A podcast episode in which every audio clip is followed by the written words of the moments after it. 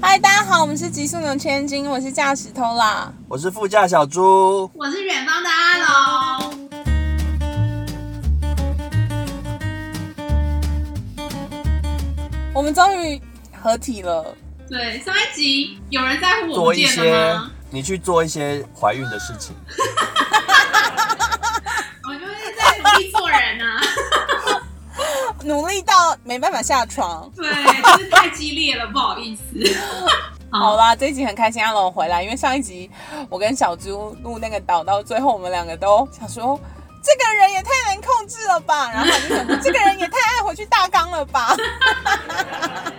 我们今天要聊星星的星，就是那个 star，就是是吗你最近很迷的占星的星，然后星盘会分成星星跟月亮两集。你确定两集讲得完？我们努力一下 嘛，会分成星跟月两个字，然后星星这一集我们会聊上升星座、水星、金星、火 星，好，好多啊。然后月亮那一集我们会聊月亮星座土木、土星、木星跟三王星、三王是什么？天王、冥王跟海王。海王。天啊，我回答出来了，好棒哦！啊谢谢。哦小学自然课有过，好啦，然后就是连接我跟猪猪变得更熟，原因是因为星盘，因为有一次我就是提早到插花教室，嗯然后他就忽然跟我说：“哎、哎、你上升星座是什么？”嗯，然后我就说，我就查了一下说，嗯，应该是上升射手吧，因为上升星座需要很准确的时间，嗯，对，然后我那时候时间很模糊，反正就先设了一个我妈跟我讲的时间，然后算出来是上升射手，她就说我也是，然后因此把我拉入星盘的世界，你之前对星座不了解吗？完全不诶、欸我只知道我是天秤座。你这么爱算命他是没有，我到认后识你来的时的，，对我认识你的时候才刚算过命而嗯已。哦嗯嗯，嗯所以你这几年就是你的算命人生的开始，对，就变成算命所以我狂只热是一个导火线而已。对，你没有是星他盘的是入门导师，我可是不爱算命 的。但是你很爱看星盘，对啊，我你知道我为什么对星座有兴趣？我后来回去想，就是因为我小时候看那个漫画《圣斗士星矢》，哦，无法聊 哎、就是跟生理女没有办法聊这个。圣斗士什么？ 《圣斗士星矢我》是知本漫画啊、道一个对一个，他们就是要过十二关，他们就要从母羊座一直打打打打打到最后双鱼座，然后最后才能去打教皇，然后他们要救他们的女神雅典娜，这样子真的哦有这种卡通？很热 血，沸腾那一代的男子。但那 个其实那个卡通还蛮红的、欸，至少我都听对啊过。，对啊很抱，歉，因为我们有一点年纪上的落差。我想现在我们的 podcast 的那个听众可能也是很少人听。圣斗士星矢谁不知道？哇，大家五星留言说一下有没有听过？ 很难聊哎、 所以你是因为这部动画才开始对星座有一对点？啊，就了解那个星座，然后后来就会开始去看一些星座的什么东西啊。好特别、哦。你们小学上厕所那个面纸后面不是有星座吗？哦，有吗几颗 星，有有有，就是那种纸的，对，然后写两句话就有乱人写写。说母羊座三颗星， 然后有有有，但因为那对我来说只是一个很像冷笑话的东西， 对啊，就是那种早餐店会有那种什么小明的故对事啊， 对对对对 对。它对我而言是这种的存在，所以我从来都没有把它放在眼里。但后来对星座比较了解，是看了那个韩良露的书之后，哎、他真的是打开大家的眼界，因为他跟那个唐老师不太一样。对唐老师比较，我觉得唐老师比较走商业 popular 的大众的路线。我就是那时候他推荐我，他说你是上升射手，然后他立刻塞给我韩良露的书，然后我就一看之后就想说，哦天哪，也太准了吧！嗯对不对很准，因就为是他怎么会这样子？他写上升射手有几个特点，就是例如第一个我印象最深刻的特点就是你们家可能不一定特别有钱，但是你能够享受到的事情都会超越有钱人的小孩能够享受的。然后我真的从小就是这样哎、然后他里面书里面就是有举例说。他们家没有很有钱，但他小时候他爸妈就会带他去吃那种旋转咖啡厅。就是他如果现在好酷哦还在世，他可能有六十岁嘛，嗯，所以他小时候的那个时候的旋转咖啡厅很厉害，因为那时候我妈还没有鞋子可以走路去上学。啊，真的对，就是哦那是个吗年代比较起来，他是真的享受很厉害的资源。哦啊，就是上升射手，就是说爸爸会给你很多的资源，没错，事实上我爸也是对我很好。还要称赞一下爸爸。听到这边大家会不会一头雾水？好，那你解释一下什么是上升星座好 了。上升星座就是我们出生的时候，然后我们朝着东方的地平线对过去的那个星座，就是星座都会从地平线升起嘛。嗯然后你出生那时候往东方地平线对过去的那个星座就是你的上升星座，嗯，所以大概每两个小时会换一个上升星座。所以如果不太知道出生时间的话，会会就是混乱嘛。对，就是可能错掉，因为你如果两个小时错了两个小时，你的上升星座就换了。对那上升星座之所以为什么重要，就是因为它决定了你的第一宫。星座后来还有讲宫位，对然后宫位就有点像是人生的场景，就是有不同的事情。嗯然后，但是如果你不晓得你的上升星座的话，你第一宫就没有那个初始点，第一宫就不知道怎么画。所以嗯大家可以去查一下那个出生证明， 不过我个人比较特殊，是我出生证明是错的。你怎么知道是错的？因为我我妈怀孕的时候，就是也是很迷算命，然后那个算命老师就坚持我一定要在某个时辰剖腹，而且他的那个时辰是有说，比如说就是不是因为时辰不是两个小时为一一为一组，，对，对，但是他就是有说一定是要在十二点以前，就是嗯十一点到十二点之间，嗯哼，所以我妈很清楚确定我是在十二点以前出生的，嗯哼，但是我出生证明是写一点零四分。如果我妈觉得是十一点半的话，我就是上升射手；但如果我是十一点四十五以后，我就是上升摩羯。然后我有去校正星盘，但是就是大家说的都很模糊。我觉得校正星盘蛮有趣的，因为它会回推你以前，比如说你第一次谈恋爱，嗯然后你第一次发生性关系，去推算哦你的出生时间有可能落在什么时候，或是你父母什么时候过世的，或是你你什么时候开始创业，什么时候开始回台湾这种。每一个切点都会很明显，可以知道你大概是什么时候出生。我觉得还蛮好酷可的。怕哦！你居然研究这么深入，没有，就是因为我太想知道我到底是上升射手还是上升摩羯。那你先去看《圣斗士星矢》。烦哦。 Why？就可以剪圣斗士星矢的主题曲吧。噔噔噔噔噔噔噔。拜拜。 好啦，但我觉得上升星座比太阳星座在每个人的状态彰显的更明显，你有觉得吗？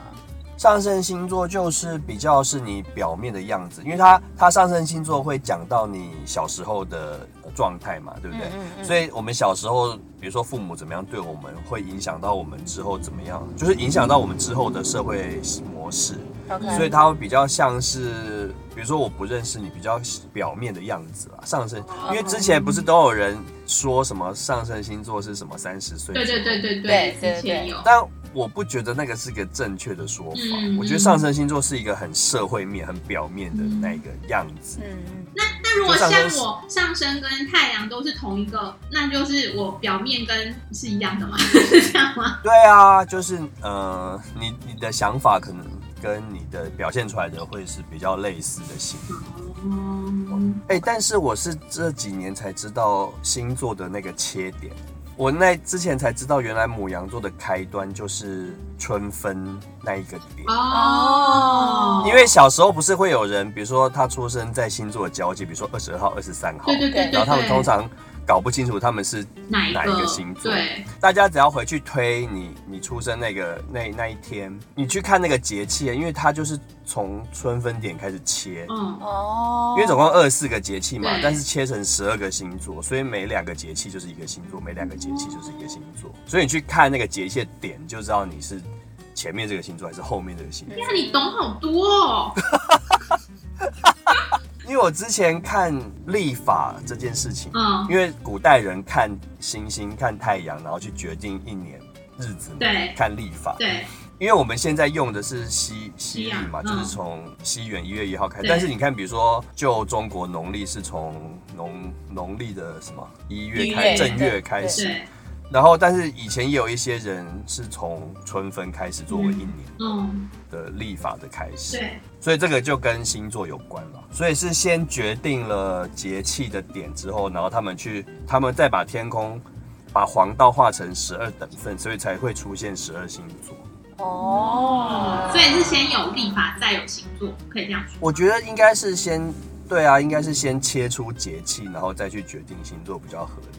因为比如说后来不是有人说黄道其实已经挤进了第十三个星座，对对，因为星星会变会变换。对，可是如果如果你是用节气去看的话，它如果是从节气去切那十二个点的话，那其实你不用管天上的有什么星星座星，？因为星座是人、人去画出来的。哦，我是这样想这，样好像很有道理耶，可恶！哦所以可能未来会有新的星座。没有照这样解或是释，应新该就的不星球就是新的星对于星座其实不会有影响啊，因为它还是用节气区分啊。对对对对对对，你好聪对明，啊，应该是哦人妻没有因为怀孕而丧失智慧。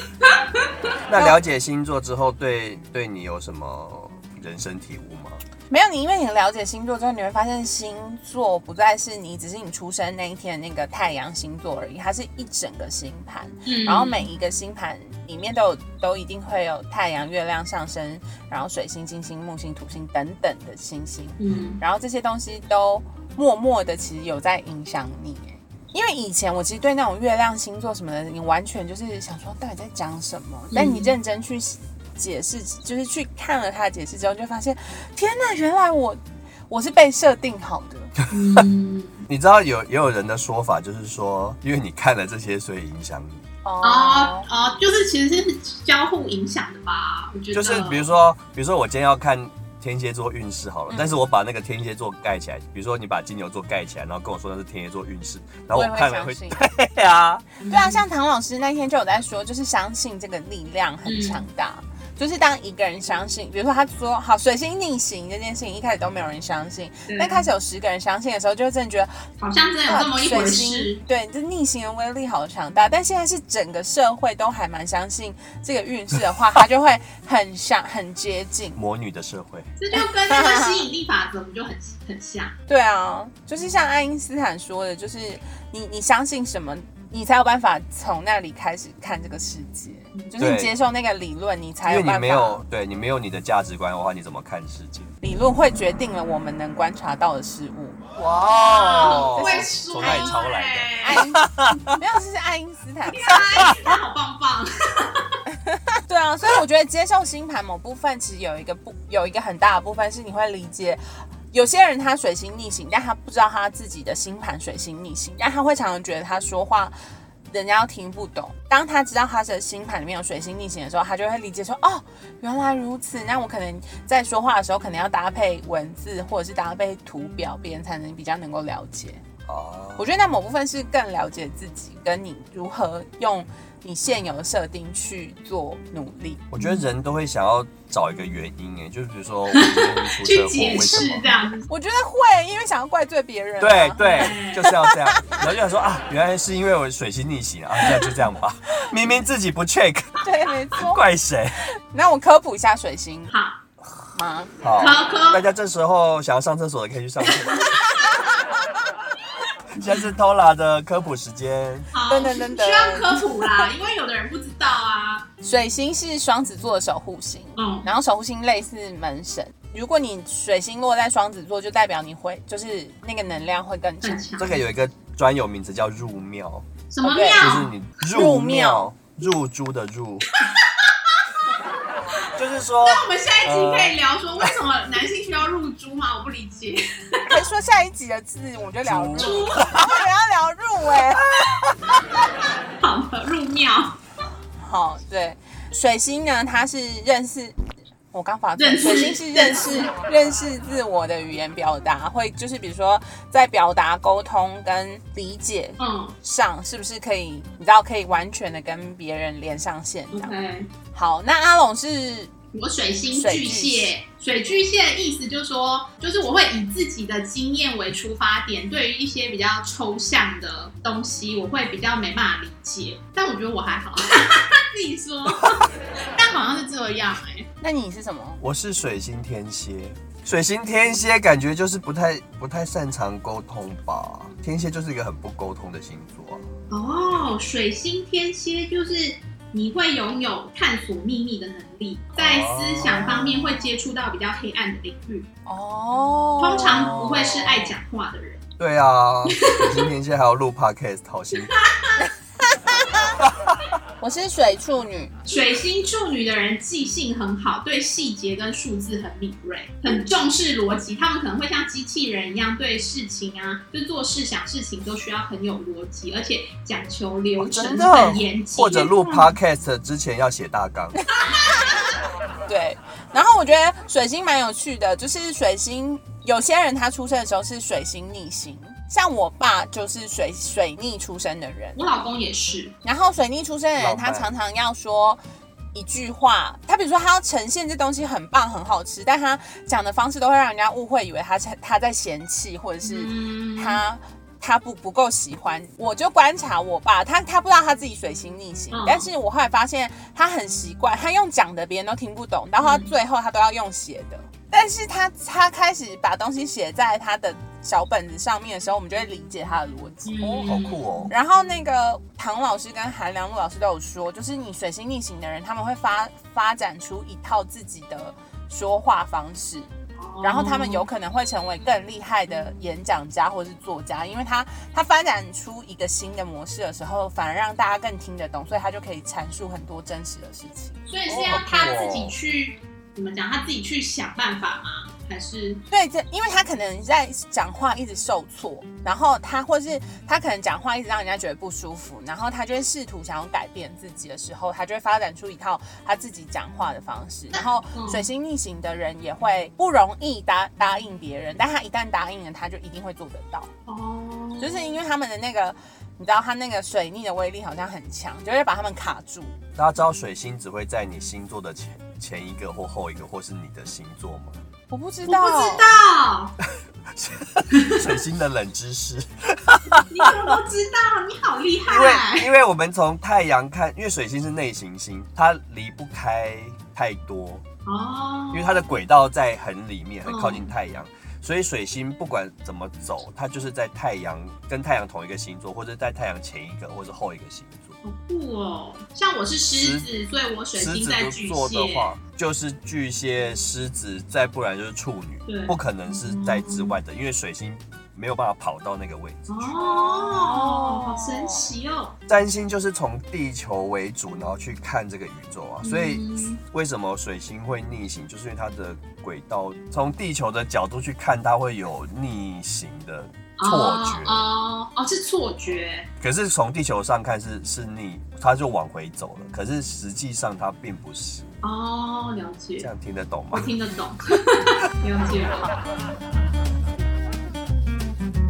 那接下来我们要讲金星，金星是掌管什么？爱情，一般人都会这样觉得。但也会掌管价值观跟自己的形象或对爱情的期待吧。好像比较是像是你喜好的事情，好，金星的守护星是金牛跟天平，所以在金星的表现爱情的时候，通常会有这两个星座的能量，就是比如说很容易嫉妒啊，或是有占有欲。嗯，然后，或者是维希望维持平衡。然后，在古希腊神话故事里面，维纳斯是金星的神，这样，她是一个爱的女神。嗯，然后金星的符号是一个十字架，上面加一个圆圈，然后这个圆圈代表永久，十字架代表地球，所以两个连线象征地球上世间理想与爱情的结果。也太难了吧！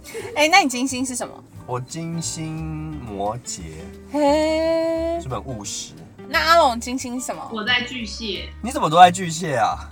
就刚好啊，我水星、金星就都在巨蟹，那、你金星巨蟹他，你有记得他是怎样吗？它就是会比较对家相关的东西会有比较固定的情感，就是比较不会劈腿那一类的吧，哇哦 比较忠诚。但我我之前算星盘的时候，那星盘老师超级惊讶，我金星在天蝎，为什么？因为他说金星在天蝎的人喜欢一个人的时候是会往死就是往死很里像是去，爱的很深，因为他说我的那个星盘里面固定星座配配置太重了，把那个金星天蝎的消灭了。哦，对，嗯他说不然他说金星天蝎人是，比如说他爱上这个人，他可以就是跟他去流浪。哎、对，这里说金星天蝎的人喜欢的价值跟喜欢的感情都是深沉的，我之前约会过一个金星天蝎，好可怕哦！真的、哦。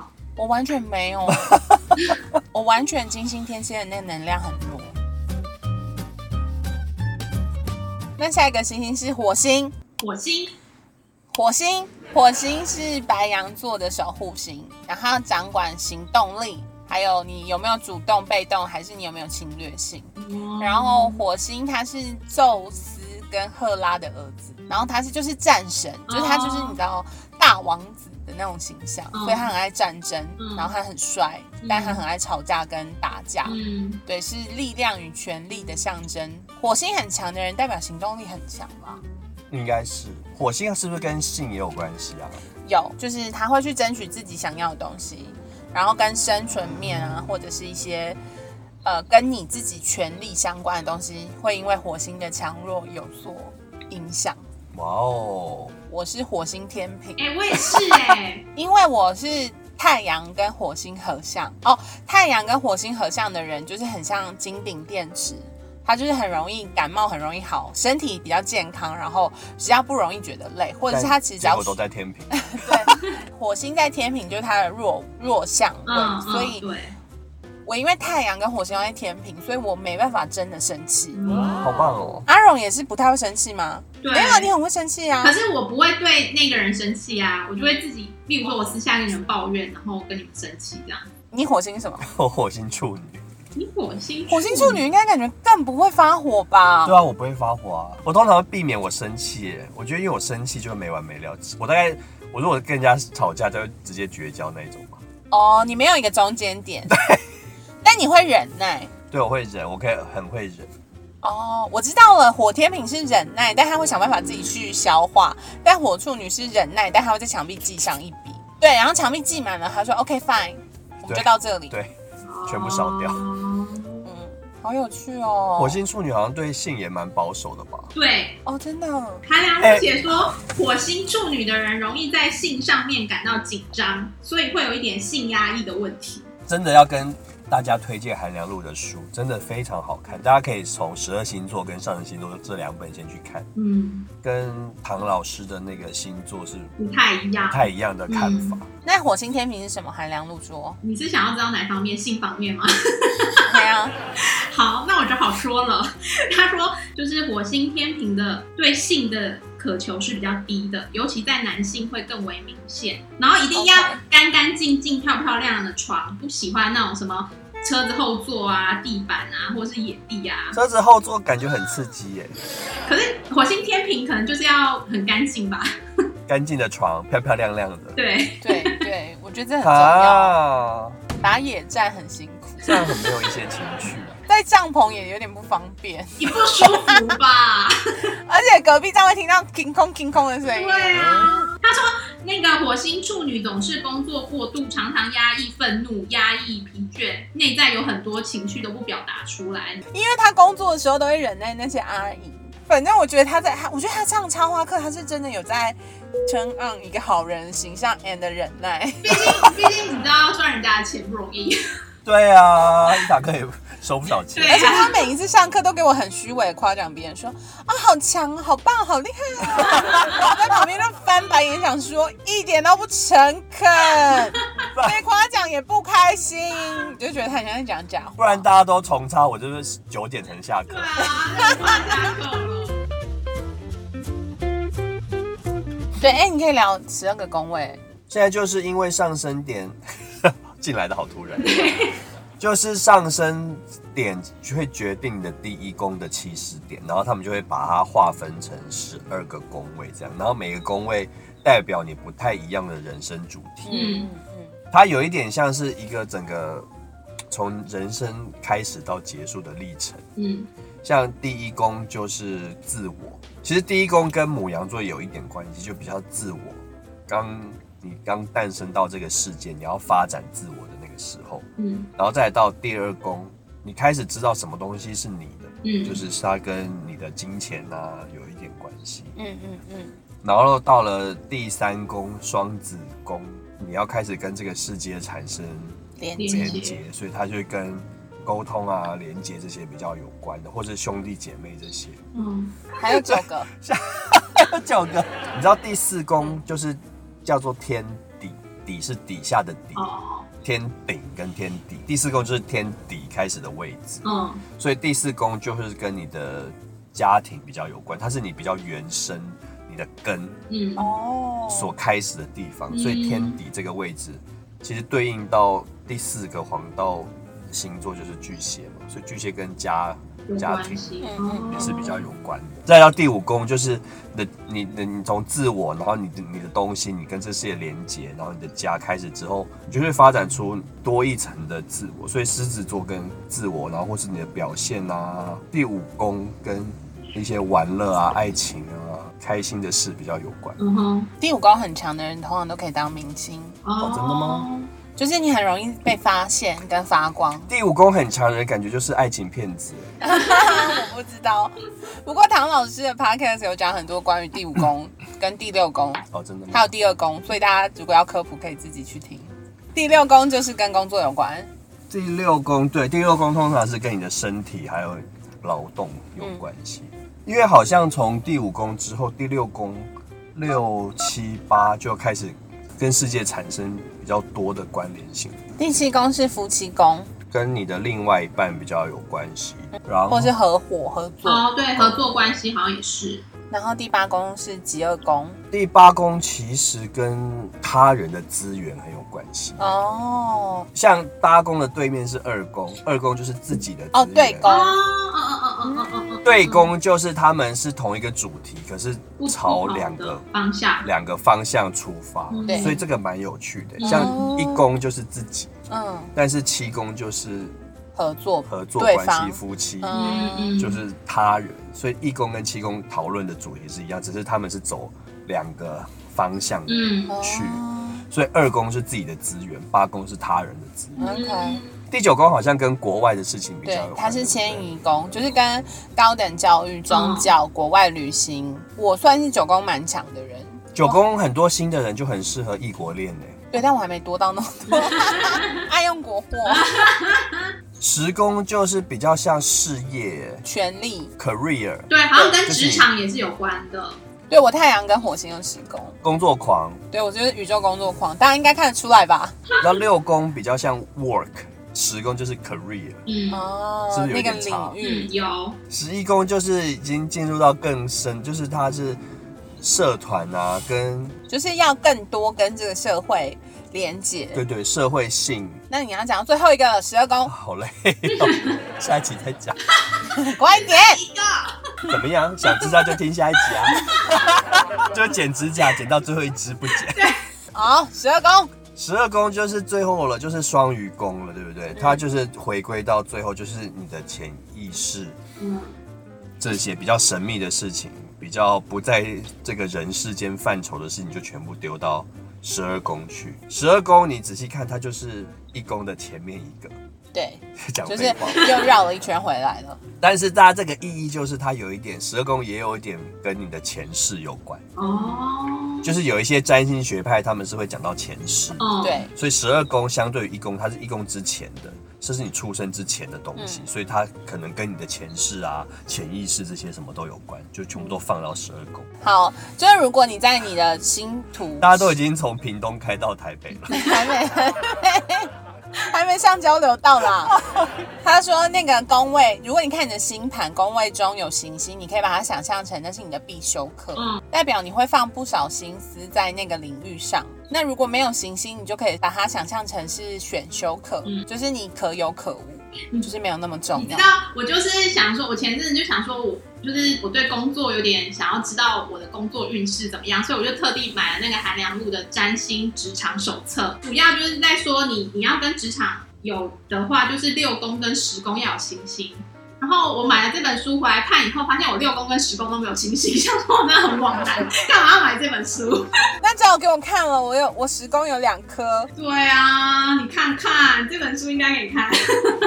我觉得那个星星这件事，那时候就是从古巴比伦开始发展，嗯那他们就是从地球上去观察星星，所以包括星星还有一些行星，他们都是从地球的角度去看。那我想要然后问一他我可以插一个问题吗？所以假设真的有外星人的话，他们看的星座可能跟我们不一样。 你是不是想要对插了，我外星人外星人有他们自己的星座， ？OK，这样满意吗？满意。所以外星人的个性可能跟地球人个性不太一样。 OK，好。哎、你很棒哎，这问题好棒哦！我觉得古代人就是觉得天上怎么样运动会影响到地上的事情怎么样发生。对所以占星学就是从此而来。对他们会观察天上星星的变化，然后再去对照事件的变化，然后他们去做那个连接。对所以我觉得在之后，比如说可能两千两三千年过后，不是那个北极星也会换人吗？可能会多少影响到那个星座的本质，因为它嗯嗯它它的内涵的星星，那些星星已经变了，可能都不一样了。所以我觉得可能会有一些本质上的改变。不过这个要交给专业的占星师去 办。所以，所以其实就是在呃，我只是想要问，在理论上，就是有可能未来就是像你说的，呃，也许两三千年后的星座，也许就是会有变化。如果照这我样说，觉得应该要有哎、因为比如说现在母羊座是这这五颗星去组成，对，假设啦。嗯，那可能比如说三千年后，母羊座这个区段已经变成有十颗星占据在那个位置，嗯那它是不是会影响到这个母羊座这个这个星座本的本质？嗯，OK OK，好，今天很开心，可以聊很多有趣星座的的，星星。嗯，对，也有很多我刚刚已经登出的问题。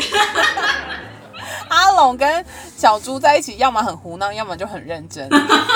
好啦，然后这一集推荐的书就是韩良露老师的书，对，就是他有出了很多关于占星的嗯书，然后也有呃，比如说跟职场有关系，跟妈妈与小孩有关系，嗯或是跟爱情有关系。我觉得大家可以先看上升星座跟十二星座这两本，我觉得它是最基础的。嗯，对，对，那那那首先你要先去搞定你的出生证明上面的时间。要了解自己的出生时间，才有办法去看上升星座。对对对对对，希望你们喜欢这一集。那下一集我们会继续说星座，就是月亮星座的部分。哇哦！好期待哦。哦， 谢谢大家。如果喜欢的话，欢迎可以五星 Podcast 刷起来，然后也可以多多跟我们互动。对，好久没有收到大家留言了， QQ，虽然我也没有在看。